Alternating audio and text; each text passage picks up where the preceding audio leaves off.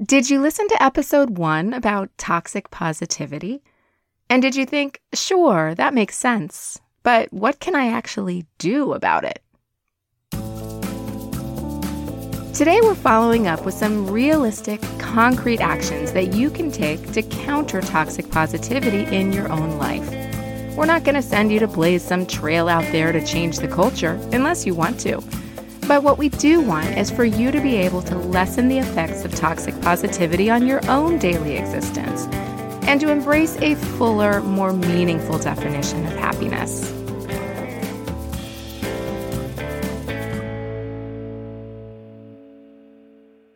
Welcome. I'm Doctor Andrea Bonior, and this is Baggage Check, mental health talk and advice, with new episodes every Tuesday and Friday. Baggage Check is not a show about luggage or travel. Incidentally, it is also not a show about proper air guitar technique. So, for today's show, we have thirteen ways to counteract toxic positivity. Is thirteen unlucky? Am I going boldly forward into certain annihilation? My house is still covered in Halloween decorations as I'm recording this, so maybe this is tempting fate. Choosing thirteen for something, while a bunch of skeleton heads are already staring me in the face every time I get my mail, hmm, I suppose we'll see, because the thing is, we're learning about trying to embrace discomfort and stay away from rigid perfectionism. So thirteen seems oddly fitting. As does the fact, you might have noticed, that my voice is not quite its usual self. Whatever non-COVID respiratory crud is going around, well, it got me too. But that seems oddly fitting as well, because perfectionism is not quite what we're after here. Now, I struggled with this myself too, admittedly. I really fretted about how my voice would sound. I did lozenges, steam, salt water, honey, hydrating myself until I made a sloshing sound when I moved, doing vocal warm-ups like I thought I was the next Lena Horne. Well, I waited two days to record, and I could wait no longer. But again, somewhere in there is a message. You can understand what I'm saying. It's not quite to the level of fingernails on a chalkboard, unless you found my voice already to be like that. Maybe you even appreciate the deeper tones. So let's do it. Our premiere episode, episode number one, introduced the idea of different conceptualizations of happiness and how there's a particularly common one that seems to be doing a lot of damage in modern life, and that is toxic positivity. If you haven't listened to that episode yet, definitely give it a whirl, because this episode is going to pick up where that one left off and get actionable. Action! Yay! I wanted to talk about some concrete tips to do something about this toxic positivity and make a difference, rather than just bemoan it. So these are the things that you can do in your daily life that help reject toxic positivity. They all move in the direction of engaging with a fuller, more nuanced version of what it means to be happy, a version that values struggle and growth and meaning, rather than just the performative display of happiness that we talked about last week, that so-called happiness that values arrival and appearance and achievement and checking a box. So let's begin. I have thirteen ideas here, unlucky number or not.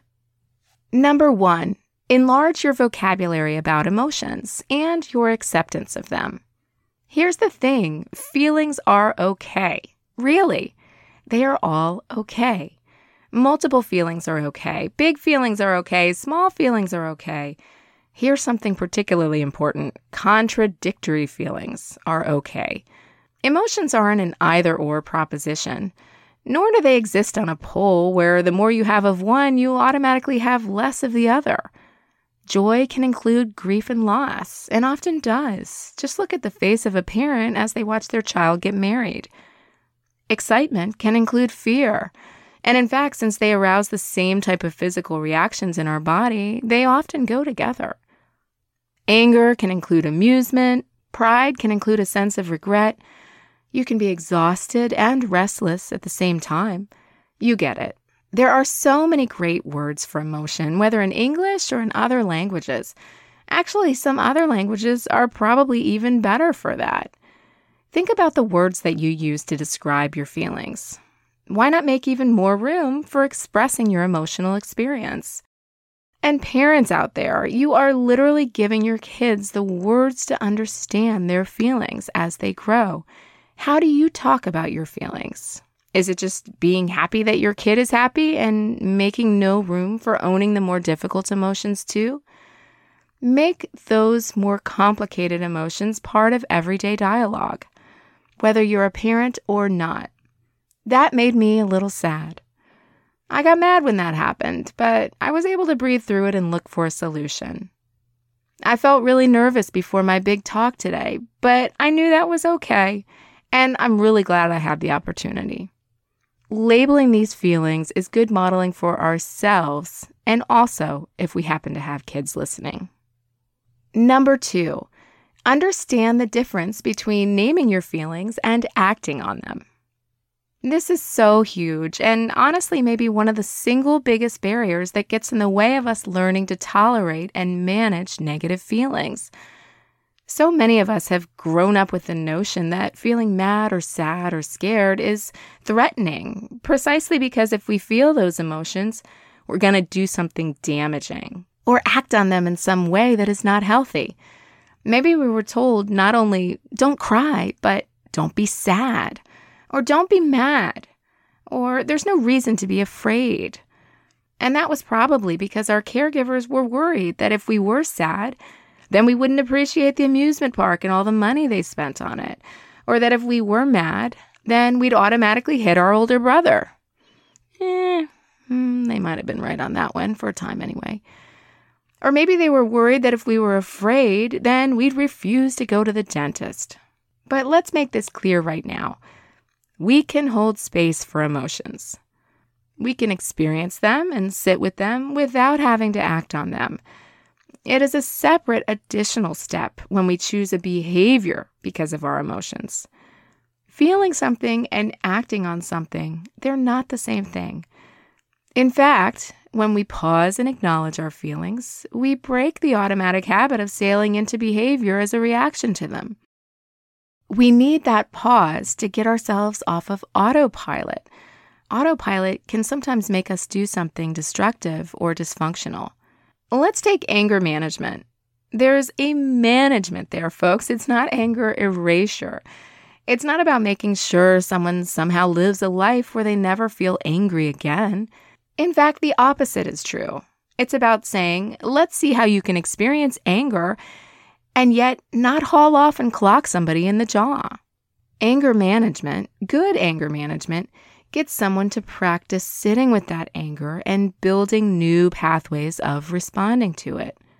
Maybe not acting overtly on it at all, or maybe doing something much more functional like journaling or exercising or strategizing how to solve the problem that's making you angry in the first place. So when you think about emotions, make sure you recognize this distinction. Emotions are okay, always. They do not automatically equate with action. Number three, cultivate the pause. Speaking of learning to manage emotions, this is where the pause comes in, as we mentioned before.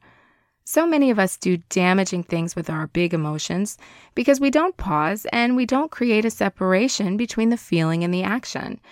And we also miss out on the intervention that can help us manage the physical parts of our emotions in the moment. We get upset and our pulse quickens, our jaw tightens, our fists clench, and bam, we scream something cruel. Or we get butterflies in our stomach and feel lightheaded and our hands go numb, so we decide to flee and bow out of giving the speech. But when we learn to cultivate a pause between feeling something and acting on it, this is where we can put strategies into place to keep us from doing something harmful or something that doesn't align with our values or something that thwarts our goals. So practice the pause. Even if you're not having big feelings, come back to little moments in your day where you just notice what you're experiencing and bring your awareness to the present moment, your breath, your surroundings, your physical sensations, your train of thought. It helps us get off of autopilot. Number four, become a curious, non-judgmental, gentle observer of your feelings. We can also add our thoughts to this. Becoming a gentle noticer of our thoughts and of our physical sensations, this really brings us into classic mindfulness. Mindfulness is woven throughout so much emotional work, a lot of the work that I do with folks in psychotherapy. And it's also part of the foundation of ACT, or Acceptance and Commitment Therapy, and my book, Detox Your Thoughts. Mindfulness is such a beautiful way of learning to coexist with our feelings and thoughts, and to choose behaviors that align with our values and with the person that we want to be. Being a curious, non-judgmental observer of your feelings is also a direct antidote to toxic positivity, because you're not running anymore. You're leaning in and embracing. When you don't view your feelings as the enemy or as a threat, you are less likely to fall into the just be happy, think positive type of trap. Instead, you can view difficult feelings as teachers. What are they trying to tell me? What might I need to change about this situation? What in my life is not working for me? Or maybe difficult feelings are just trying to tell me that I am fully alive, that this thing I'm going through is hard and upsetting, but it's part of the human experience, and I'm here to show up for it, and not decide to start a screaming match in my own head with the fact that I am upset. Number five, banish perfectionism. So much toxic positivity comes from the idea that we need to be achieving happiness. And not only that, that there's a happiness attainment exam coming up and we've got to be the ones to get the A plus. Curve or no curve, I'm going to ace this. This goes very much along with a perfectionist mindset. That things have to be a certain way, that there's no room for error or failure, which means less room for taking risks, which means less room for growth, which means a safe and comfortable existence that is just fine and makes for some pleasing photos for social media, but it doesn't make for as much depth as when we embrace the struggle and the mess. Hey, perfectionism is great for things like neurosurgery. Bring on that perfectionism there for sure. I want my neurosurgeon to be the most rigid and anal and exacting person there is. I want them to have a silverware drawer without a single spot on any of the butter knives. Also, perfectionism for little projects. If you want to paint the trim on your driveway or bake that souffle, perfectionism can help keep that to your standards, or maybe keep from giving someone botulism. But perfectionism is kind of a gateway drug. When we start to adopt it about everything we do, or life in general, we start viewing ourselves and our emotional experiences with perfectionism too, which definitely contributes to toxic positivity. Number six, embrace the meaning of the struggle. So many times we avoid difficult emotions and we slap on a smiley face instead, because we imbue the idea of happiness with more meaning than we would give to the idea of a struggle. This idea that if we're happy, then that is the meaning of life. Look at this beautiful picture of us on the perfect vacation. Ain't that what it's all about? The perfect sunset and a group of family or friends who love each other? Well, yes, that's amazing, but that's not all that life is about. And certainly, that's not the only opportunity for us to find meaning. Meaning also comes in the struggle and the growth and the fact that the night before the sunset, we had a complicated and vulnerable conversation with one of those friends about the confusion they had about their marriage or their job. Or maybe meaning also came from the moment of connection we shared when part of the vacation plan went completely awry. And we're going to tell that story for years. Or maybe there was actually a guy inexplicably peeing off to our right when we were trying to take the sunset picture, and man, we haven't giggled like that in ages. Of course, if we get into serious struggle, that is where a lot of depth happens. The difficult stuff in life that feels like it's turning you inside out when you go through it, and you come out of it having understood more about yourself and who you are and what's important to you. Of course, I am not saying it's great when bad things happen or that we at all want to seek them out. But let's also not say that the meaning of our life is going to be a highlight reel of triumphs. That would be pretty boring and probably not have as much meaning as including the struggles as well. Number seven, stop defining yourself by your thoughts. We'll do so much work on this here at Baggage Check. This idea of beginning to learn that you are not your thoughts and that your thoughts are not you. Again, this is a big part of ACT and mindfulness. It's a trap that so many of us fall into. We assume that our running mental narrative always has something to say about who we are as people, when that's simply not true. Now, of course, our patterns of thoughts do matter and can reflect a lot about us.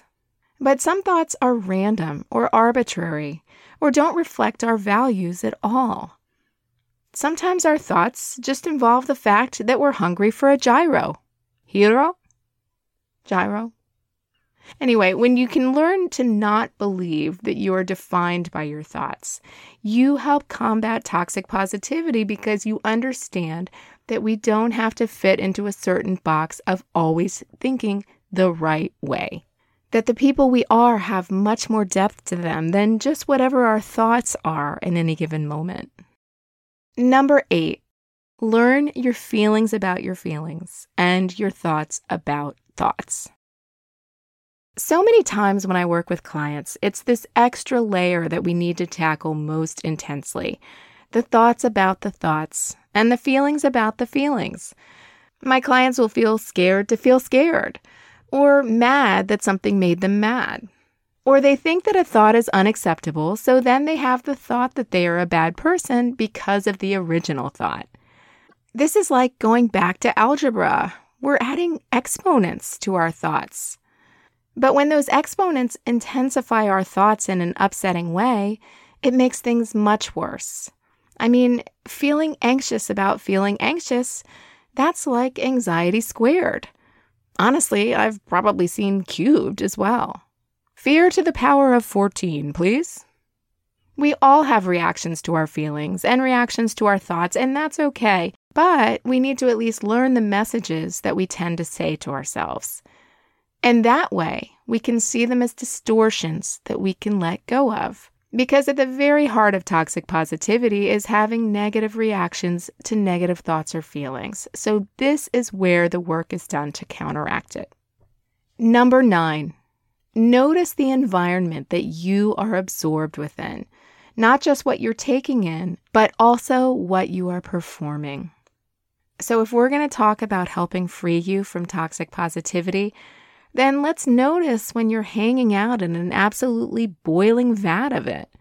Or maybe toxic positivity is more like a freezer where everything is fake and stagnant and eerily still, like the snapshot of perfection we're always curating. It's so crucial to notice your environment here. It's going to be very hard to counteract toxic positivity internally when you're constantly being fed those messages over and over again from external sources. When maybe for hours of your day, you're scrolling, scrolling, scrolling through a literal greatest hits list of toxic positivity. Now, I'm not saying you have to give anything up per se, but just start with noticing and consider making adjustments. What people in your life constantly tell you that you should or shouldn't feel a certain way?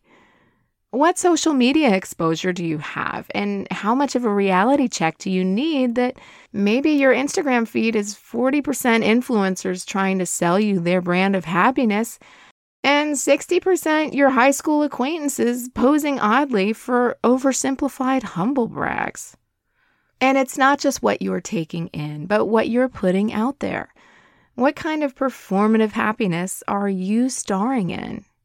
How many times do you succumb to the pressure of telling your best friend that everything's fine when in reality your life feels really, really tough? Try taking little breaks from the parts of your environment that might contribute to toxic positivity and see how it makes you feel. Do some experimenting. Number ten, connect with others and show vulnerability. Along with noticing your environment is learning to be with people in truly genuine ways, where we show who we are and where we feel accepted and maybe even loved for those qualities. That's really the stuff of life right there, isn't it? It brings meaning to so many of us. And every time we do it, we counter toxic positivity by allowing our full selves to show up and be seen. Not the curated version of ourselves, not the edited, calculated, overly polished version. Of course, when you're standing in line at Target to buy some hangers, you don't need to launch into the full nuances of your emotional landscape. But think about where you can find true connection, where you can be vulnerable and have it be accepted and validated. These are the relationships that sustain us, and they help us build a world with less toxic positivity in it. Number eleven, cultivate your values. The more we have a sense of our values, the more this helps counter toxic positivity, because we realize that the depth of true fulfillment doesn't come from being positive all the time. It comes at least in part by feeling like we are living in line with our values. And those values are every bit as important during the tough stuff as the easy stuff. In fact, probably more so. Those values are the guideposts that light up the way when there's a terrible storm with some pretty hideous winds and hail and maybe even some thunder snow. I kind of love the idea of thunder snow, honestly. It's my favorite weather phenomenon, even though admittedly I've never actually experienced it directly before. Anyway, our values light the way when things get dark. So we need to remind ourselves what those values are so that they'll light up naturally without us having to search hard for them every time. And we can get a sense of depth and meaning, not from things being easy, but from knowing that we're being the people that we want to be, or at least we're trying hard to, even when things get tough, or especially when things get tough. No two people's values have to be exactly the same, but here are some examples of ones that seem to help people find a lot of meaning and strength.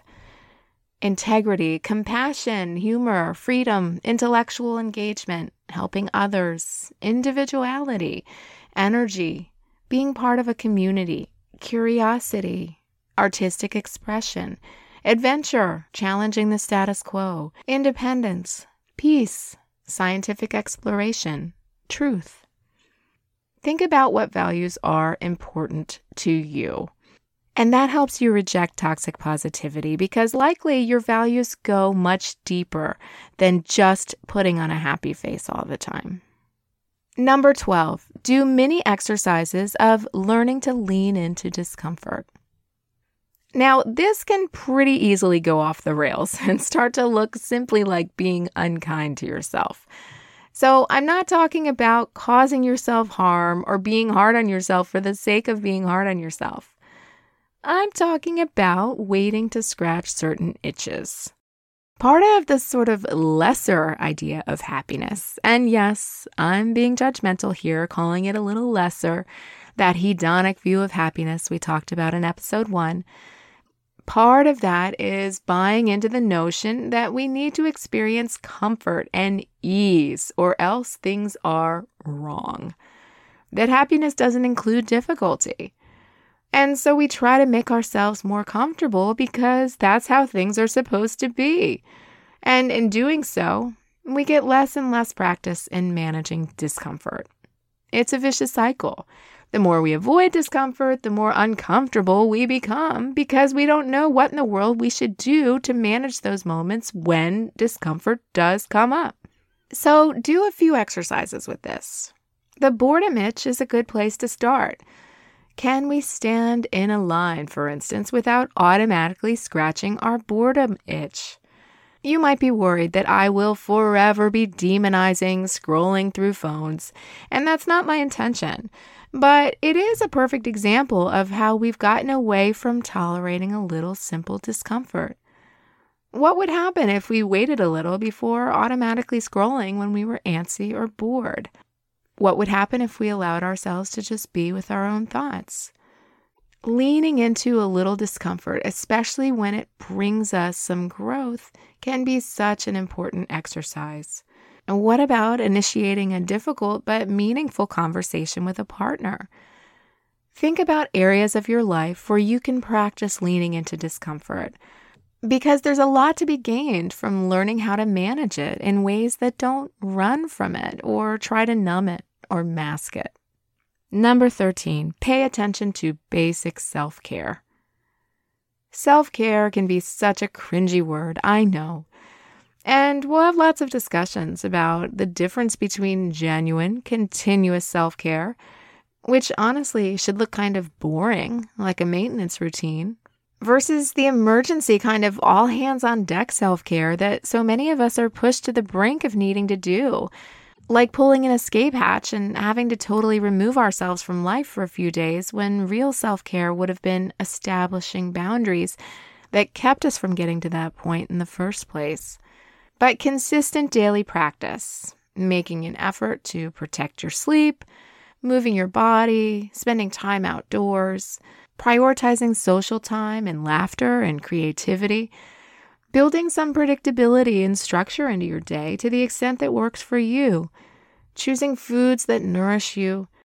These are all foundations of taking care of ourselves, mentally and physically, which really start to be the same thing.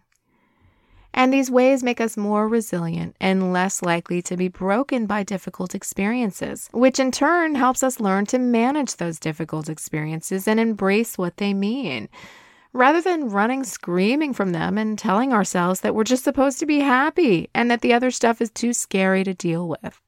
And if you feel that self-care is selfish when the world seems to be falling apart, well, we'll talk about that sometimes too. But we all deserve the basics of nourishment.